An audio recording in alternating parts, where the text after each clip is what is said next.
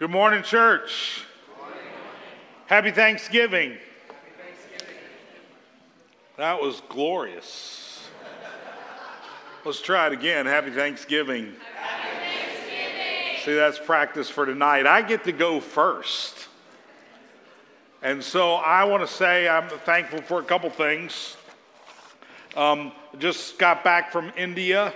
I was there for two weeks out of this month. Uh, went to Bangalore. We taught uh, Bible survey, and then we uh, then we went north and taught uh, in Amritsar on the Holy Spirit. It was a great two weeks. The Lord answered many of your prayers. Thank you for praying for us. It had been three years since I've been to India. It was my 36th trip, but it had been three years. So we're back in the saddle going again January and February. So thank you for those prayers.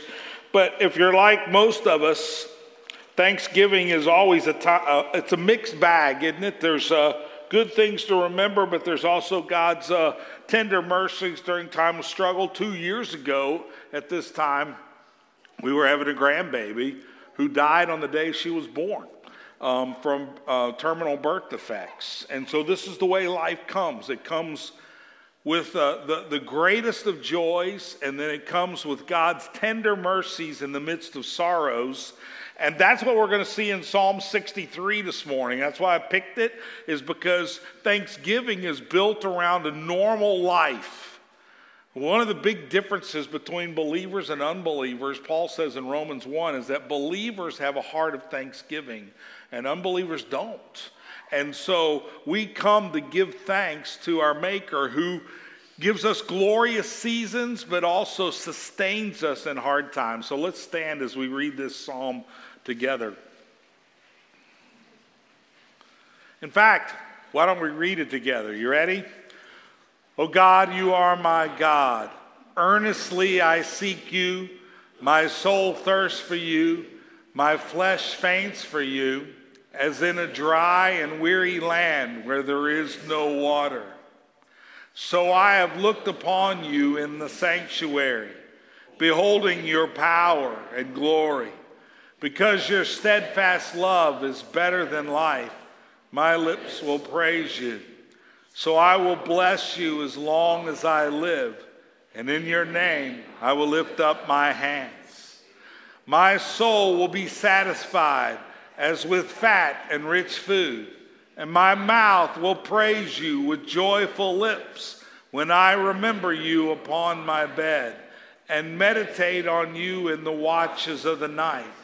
For you have been my help, and in the shadow of your wings I will sing for joy. My soul clings to you. Your right hand upholds me. But those who seek to destroy my life shall go down into the depths of the earth. They shall be given over to the power of the sword. They shall be a portion for jackals. But the king shall rejoice in God. All who swear by him shall exult, for the mouths of liars will be stopped. Amen and amen. May the grass wither, the flowers fade, but the word of our God stand forever. You can have a seat.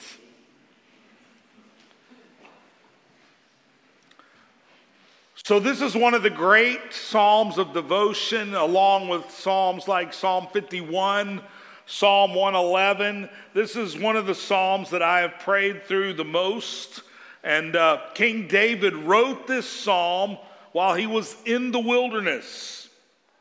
And he was running from his son Absalom. I, I, thought it might be a blessing to work through this psalm together on Thanksgiving weekend. King, David is called the sweet psalm singer of Israel. He wrote many of the psalms in our Bible, but really behind all that, it's our good shepherd, the Lord Jesus, who is the true author of the psalms. He is the real psalm singer of Israel. And in the church, he read and worshiped and prayed and sang through these psalms as a, as a matter of habit and devotion.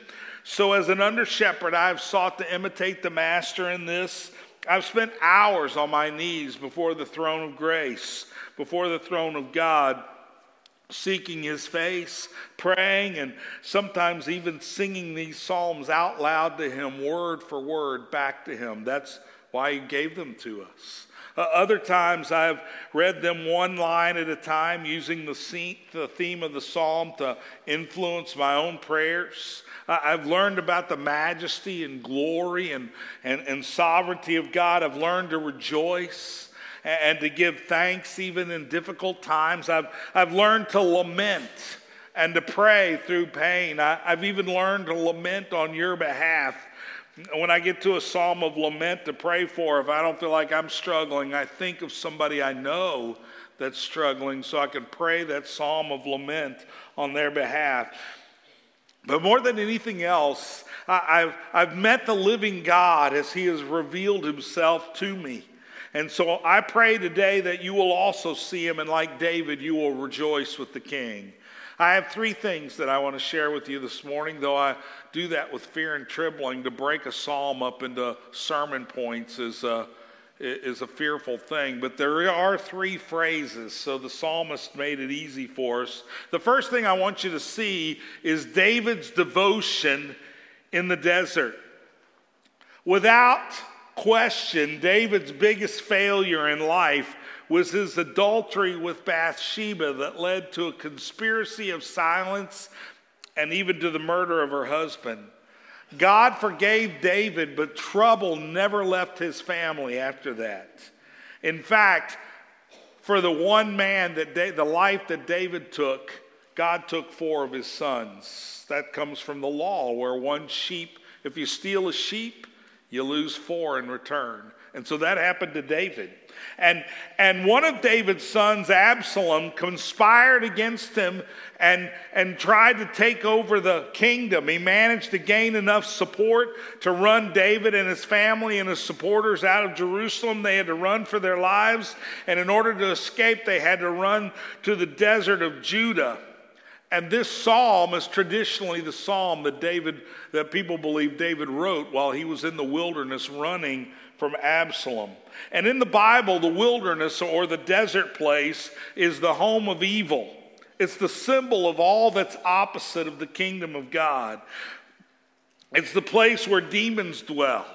It, it, was considered to be haunted by ghosts, and it was overrun with dangerous wild animals. It's the place God led his people in order to prepare them for the promised land. And, and even though God was with them, the people often acted evilly and, and they rebelled and they gave into the evil of the wilderness. And the wilderness is where Jesus went to be tested. Adam was tested in a garden, Jesus was tested in the wilderness. Adam failed, but Jesus passed the test for our good and for our righteousness. The wilderness is where God sometimes takes his children. He sends us to the wilderness to spend some quiet, undivided time with him. So David is in the wilderness, and guess what? He finds God there. He says, Oh God, you are my God. Earnestly I seek you. My soul thirsts for you, and my flesh yearns for you. David is in serious and even deadly trouble, and yet he knows what really matters, what's really real, and that's his relationship with God. That's what's going to last. And, and these are not the words of a man who's hoping to convince God in, a, in, in some kind of uh, crisis prayer to give him the kingdom back. They are the words of a man who loves and knows God. They're the words of a friend, the words of a son. David calls him my God. It's like when a small child claims ownership of his parents. You know, they'll say, That's my daddy. That's my mommy. And we all smile because it's really cute and, and because it's funny, and that the parents might belong to a child when we know it's all the other way around. Or, or, or is it? Don't I belong to my children as much as they belong to me? If David belongs to God, then God also belongs to David. And that's the beauty of the gospel and the covenant we have with our God. That's the very promise that God makes to Abraham and his descendants. He says, You shall be my people, and I will be your God. That promise is for us, beloved. That promise is fulfilled through the cross of Christ. So, where whoever puts their faith alone in Christ alone, we can say with David, We are His and He is ours. Isn't that amazing? And in a dry desert, David is reminded that as thirsty as his mouth might be, his soul is thirstier still. And as much as he might yearn to return to the palace and the comfort of palace life and, and the peace of ruling over the kingdom, his body yearns even more to meet with the Lord Jehovah. He, he is so overwhelmed with the presence of God, even in the wilderness, he breaks forth into worship and he writes this song.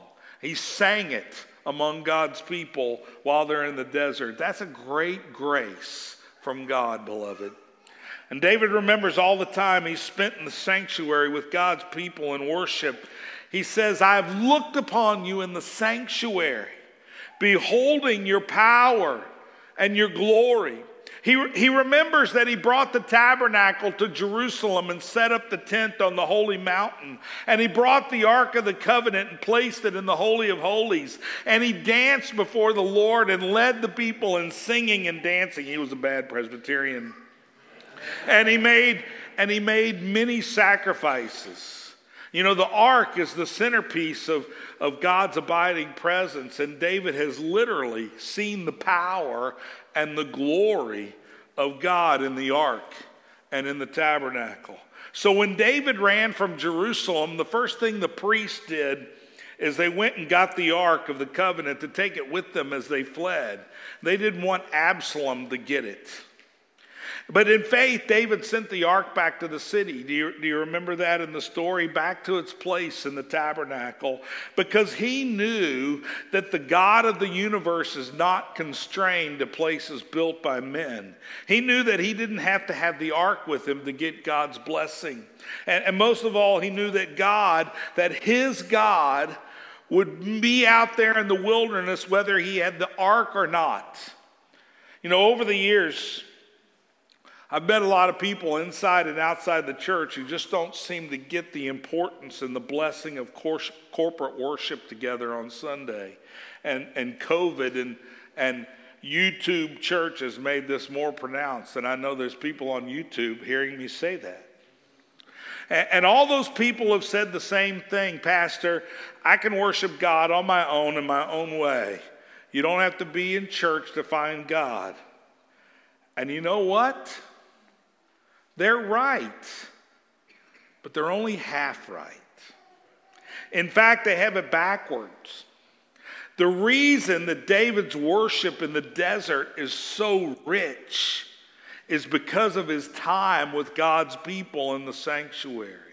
That's the foundation of his worship with God. You see, Sunday worship isn't just three songs and, and a sermon. In our church, it's five songs and a sermon. When, when, when, we, when we gather for praise, God shares his glory with us. He commands us to praise him because he shares himself with us. He abides in our worship. And David is remembering the presence and the power of God as he reveals himself to his people when they worship together. You can't get that on YouTube. Sorry, it just doesn't work. And that's why retreats work.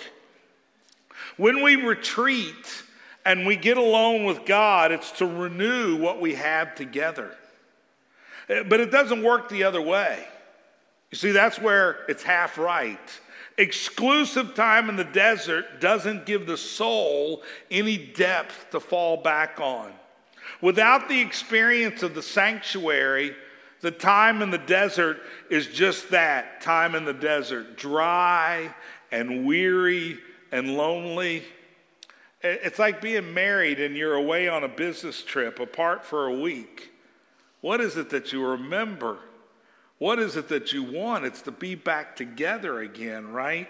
While you're apart that week, what you remember is what you have together. And here's what Jesus says in the victory chant of Psalm 22. Put that up there. Psalm 22, verse 22. Jesus says, I will tell of your name to my brothers. In the midst of the congregation, I will praise you. You who fear Jehovah, praise him. All you offspring of Jacob, glorify him and stand in awe of him, all you offspring of Israel. For he has not despised or abhorred the affliction of the afflicted, and he has not hidden his face from him, but has heard when he cried to him. For from you comes my praise in the great congregation. My vows I will before before I will perform those, before those who fear him. Jesus is our worship leader. It says it here, it says it in Romans 15, it says it in Hebrews 2, that when God's people gather for worship, it's not Joel who leads us. He's just the contemporary leader that right here in our presence, but it's really the Lord Jesus who is leading us in the grand worship that spreads across the cosmos on Sunday mornings together is in every time zone around the world. God's people are gathering to worship and we and Hebrews 12 says that we stand in heavenly places. And that's what David remembers in the desert. And then he remembers something else just as important. It's in verse 3. He says that your steadfast love is better than life, so my lips will praise you. That's what he remembers about the sanctuary, that God's steadfast love is better than life. That's what leads him to praise. Now, that's a bold statement that God's love is better than life. And that doesn't come from a desert relationship with God, but from long hours in the sanctuary, together with God's people, alone in His presence. Worship involves expressions of thanksgiving for hearth and home and God's many gifts, and we'll hear some of those tonight. But this is not the essence of true worship. In fact, there is a kind of gratitude to God for his gifts that has no true worship in it at all. We see it every year at Thanksgiving as even secular people attend parades and make grateful remarks about all that they have. In other words, there are people who love their health and family and job and hobbies and thank God for them, but they don't really love God Himself. Maybe that's you. They don't savor God. And when God is not savored and, and loved for the sweetness and excellence of who he is, then he's not worshiped. That's why David begins with an expression of belonging. He says, You are my God. My soul thirsts for you. This is not primarily a thirst for God's gifts, he had those in the palace. It's a thirst for God himself. David has a heart for God, he has a taste for fellowship with God, and the clear desert night makes that all very clear to him. That what he needs is Jehovah. What we need is King Jesus. And this means that David wanted more we wanted God more than he wanted life. What a bold statement. And if you want God more than you want life, then you want God more than you want all the joys of this life. Whether more than, more than family or, or health or food or friendship or sex or job satisfaction or books or computer games or social media or music or Netflix or homes or boats or beaches or even Georgia games. Maybe even fishing. Now, David's not denying the sweetness of those things. They're sweet indeed. They come from the hand of God. David is reminding himself that if his heart settles even gratefully on the pleasure of the palace or the glory of Jerusalem and the throne that's there, or the joy of the gift, and he doesn't yearn for the infinitely greater beauty of the giver, then he's an idolater and he's not a worshiper of God. Now, if you're like me, I don't know that you are, but if you're like me, even after you've enjoyed the glory of worship and the joy of Jesus, then you're tempted to return to the pursuit of that comfort idol and the pleasure, pleasure as your chief aim and to surround yourself with God's gifts. So look what David says next. Verse 4, he says, So I'll bless you as long as I live. In your name, I will lift up my hands. David's worship isn't just during the good times of the sanctuary, and it isn't simply foxhole worship in the hopes that the wilderness will end and he'll get his kingdom back. He says, You are my God, and I will love you. My lips will praise you as long as I live. This is what I want a life of worship and corporate prayer the joy of knowing God together. And this commitment to lifelong worship, beloved, is not because of the fortitude of, God, of David's character, but because God's love is better than life. Imagine that. It's a great gift. It's great grace to feel like that, to want that. And if you don't feel like that, ask God, He'll make it so. And, David says, Not only will I praise you as long as I live, but I will lift up my hands in your name.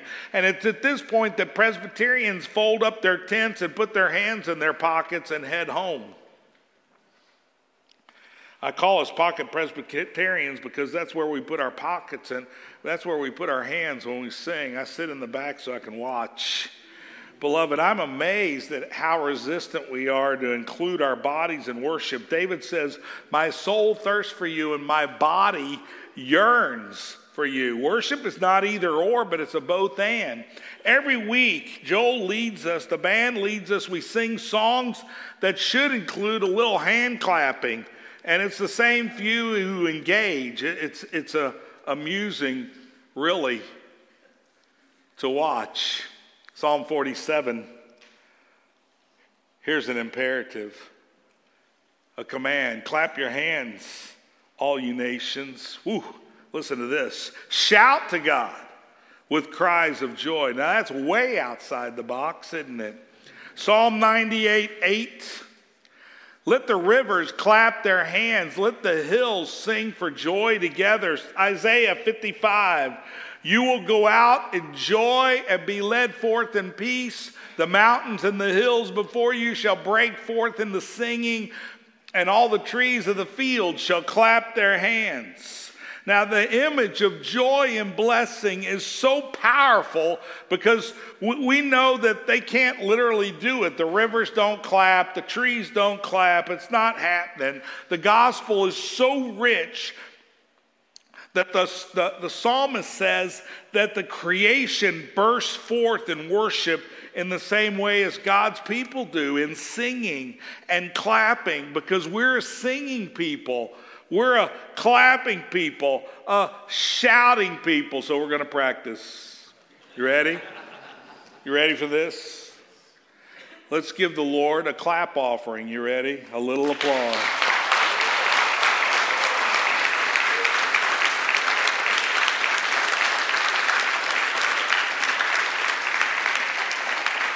All right, now in India, when you walk up to the front of the stage, the speaker shouts a hallelujah, and guess what they do in return?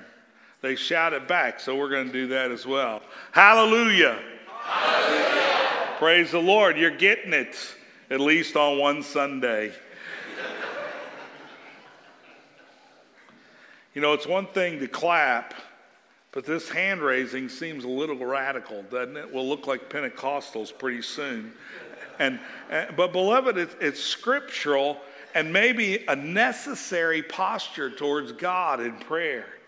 The, the scripture give three reasons for raising our hands toward God in prayer.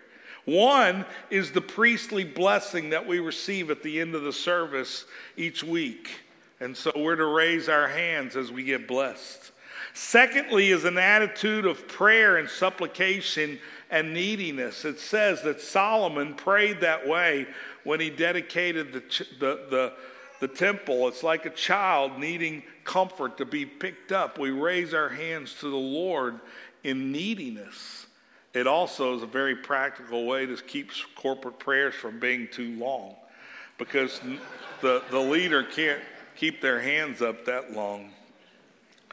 Here's what Psalm 28 says Hear my cry for mercy. There it is, Psalm 28. There it is. Psalm 28, 8. I'm going to read Psalm 28 2.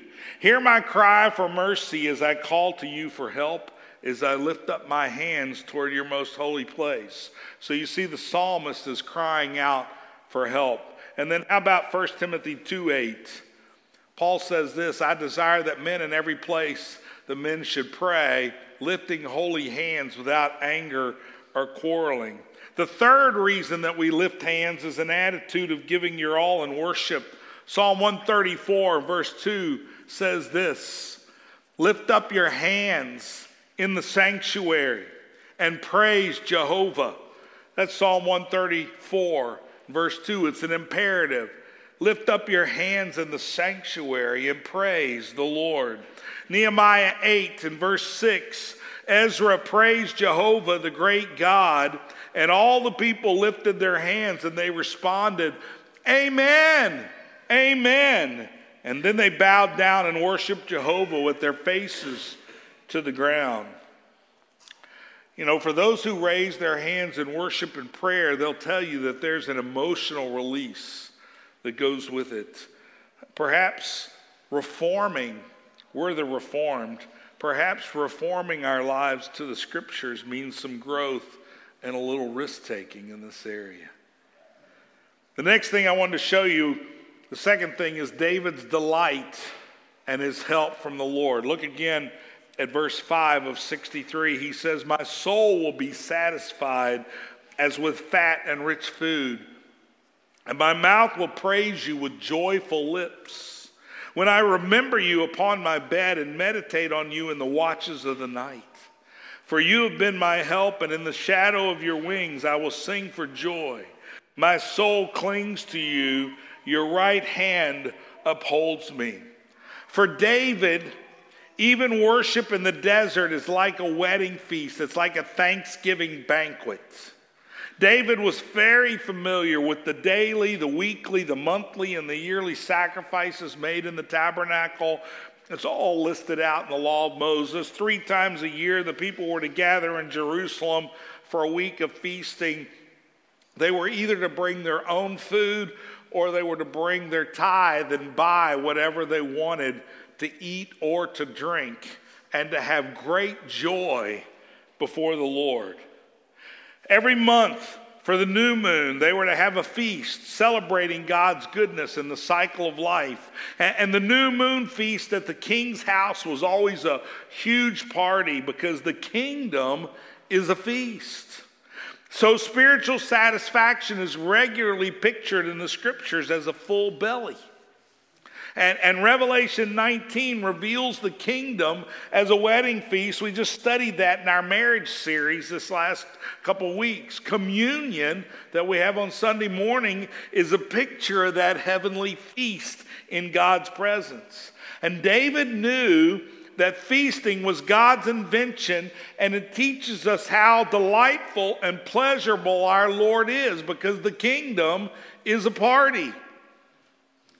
And, and, and not, not, you know, sometimes there's a false comparison uh, for, for churches that are loud and noisy compared to ours and they'll talk about you're louder and noisier at a Georgia game than you are in worship. Well, we don't want to compare worship with the ruckus and tailgating at a Georgia game. There's a better comparison. The image that the scriptures use is a wedding feast. Let, let me tell you, after worshiping with some of you, I don't want to go to your weddings. I mean, I can't imagine the reception being any good at all. In fact, it might be boring. I, I remember I did a wedding 25, almost 30 years ago. And, and the parents of the bride were so convinced that it would be holy to be sober. And I don't mean drinking wise, I mean just to be somber. So there was no music at the reception, there was no dancing, there was no singing.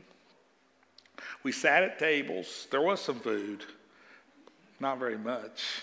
And and there was some food, and they handed out slips of paper with the gifts of the Spirit on there, and we were supposed to write little notes to, to, to the, to the bride and groom. I think, you know, as a young pastor in my 30s, I was willing to do that, but I, I'm not willing to do that anymore. So if that's what you want to do for your reception, ask Henley to do the wedding. I'm not, I'm not even going to come. But you see, as great as food is, there, there's something better. Knowing God is better. David picks this metaphor because we all love a feast, but loving Jesus, beloved, is a feast. And such knowledge always breaks out in singing because we're a singing people. A great party always includes music and dancing and food and drinking and great joy. That's the picture of worship in the scriptures. And and and but you see the problem here is that David's not at a party. He's remembering the party. He's in the wilderness. Maybe you can relate with that. Maybe you're in the wilderness. David, David's thoughts turn from the sanctuary and the palace back to where he is at night in the desert with God's people. And the stars are so close, and his, and his mind and heart are reaching out to God, and he's laying there wide awake in the middle of the night with death at his door. Like he has many times in the palace, thinking about betrayal and all the troubles that a king faces. How amazed this shepherd boy must have been to be the king of Israel. David is God's king and Israel's shepherd. And who would have ever thought that this eighth son of eight sons would be God's anointed?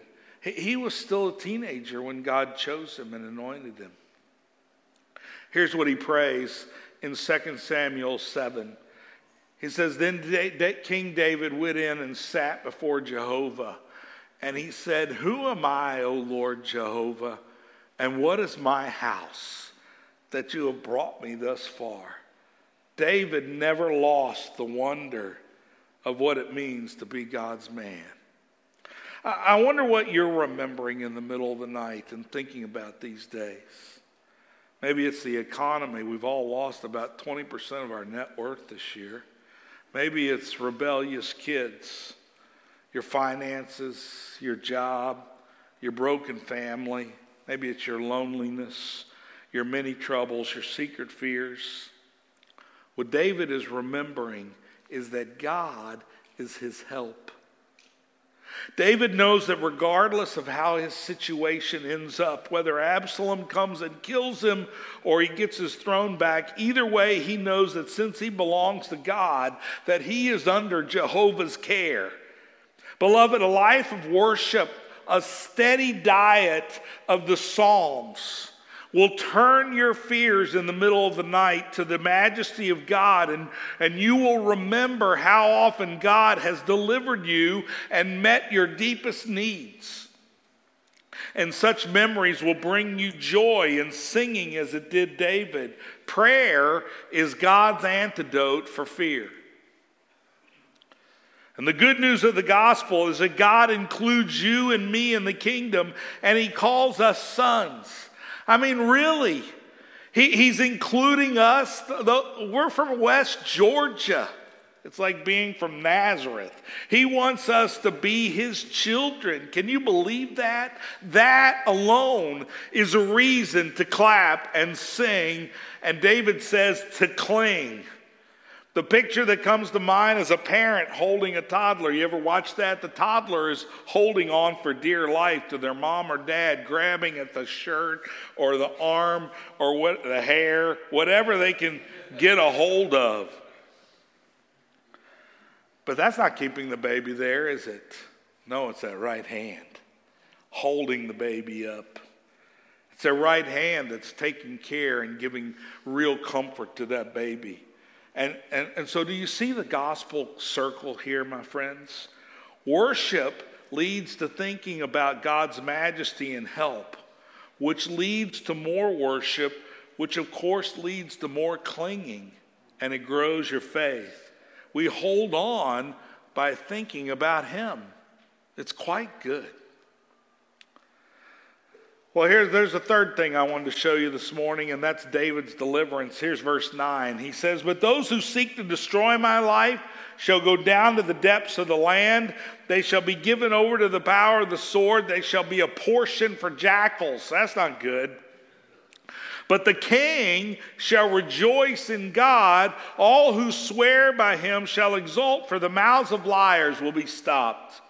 You know, it's entirely possible that David will lose this battle. The numbers are on Absalom's side, and, and, and so is the element of surprise. So, so David thinks about ultimate things because that's what really counts. If God is his prize, then what about the enemies of God? Well, their future's not bright. He remembers that in the watches of the night. They will die as they lived in betrayal and by the sword and that's what happened to Absalom. Even though David wanted to show his son mercy, Absalom was still cut down by the sword. Here's what the Lord Jesus says in Luke chapter 12. He says, I tell you, my friends, do not fear those who, kick, who kill the body and after that have nothing more that they can do. But I will warn you whom to fear. Fear him who, after he is killed, has authority to cast into hell. Yes, I tell you, fear him. Fear God, you see.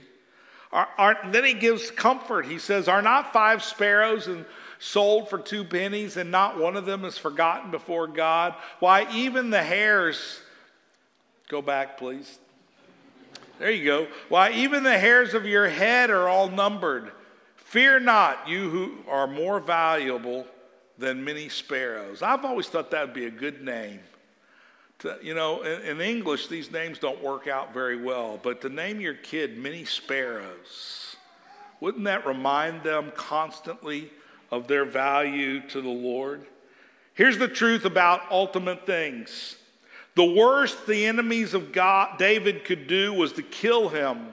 But you see, for the believer, that simply means you'll be in heaven with Jesus. So there's no reason to be afraid of those who kill or hurt or even demolish the economy.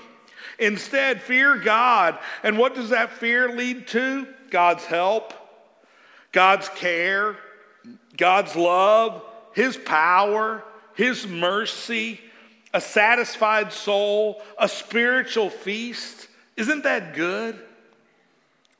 But there is bad news. The bad news is if, you, if you're thankful for God's gifts, but you don't cherish and enjoy Him, then your thirst will never be quenched, and you may be lost in the wilderness.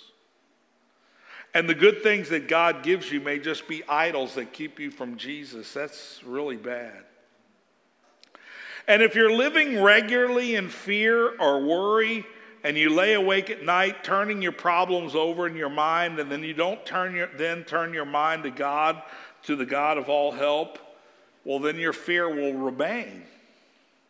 And you'll stay discouraged out in the wilderness, and your life will cycle from fear to fear instead of from hope to hope. But there is good news, beloved. It's an incredible good news. Jesus says, Behold, I make all things new. Jesus died on a cross for our sins, even the sins of fear, fearfulness or being far away or having a thankless heart. And he rose from the dead to give us eternal life, lasting peace, and real righteousness that makes us welcome at his feast and gives us minds that remember his goodness. If you will turn from your sin and your fears and trust in Christ alone, then He will give you that peace and satisfaction, and you will sing in, under the shadow of His wings. I love what David says in verse 8. He says, My soul clings to you, your right hand upholds me. And, and, and do you see what this is about? You know who God's right hand is, right? That's the Lord Jesus. It is Jesus and all that he has done for you, beloved, that holds you up. He even gives you his spirit so that you are never alone. How about that? Here's one of my favorite verses in the Bible. Now you can put up Romans 8.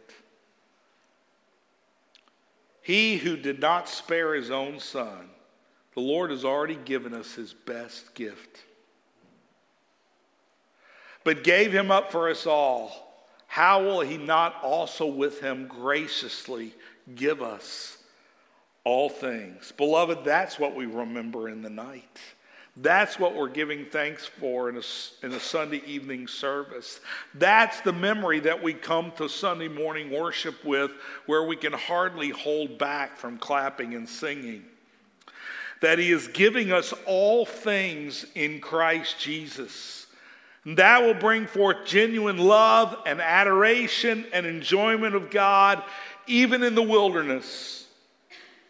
David's delight was that his friend, his God, his Savior, his right hand revealed himself in power and great glory in the midst of desert worship.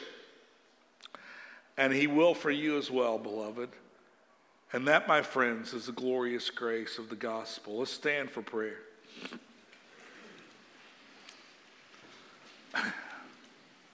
And let's raise our hands as we pray.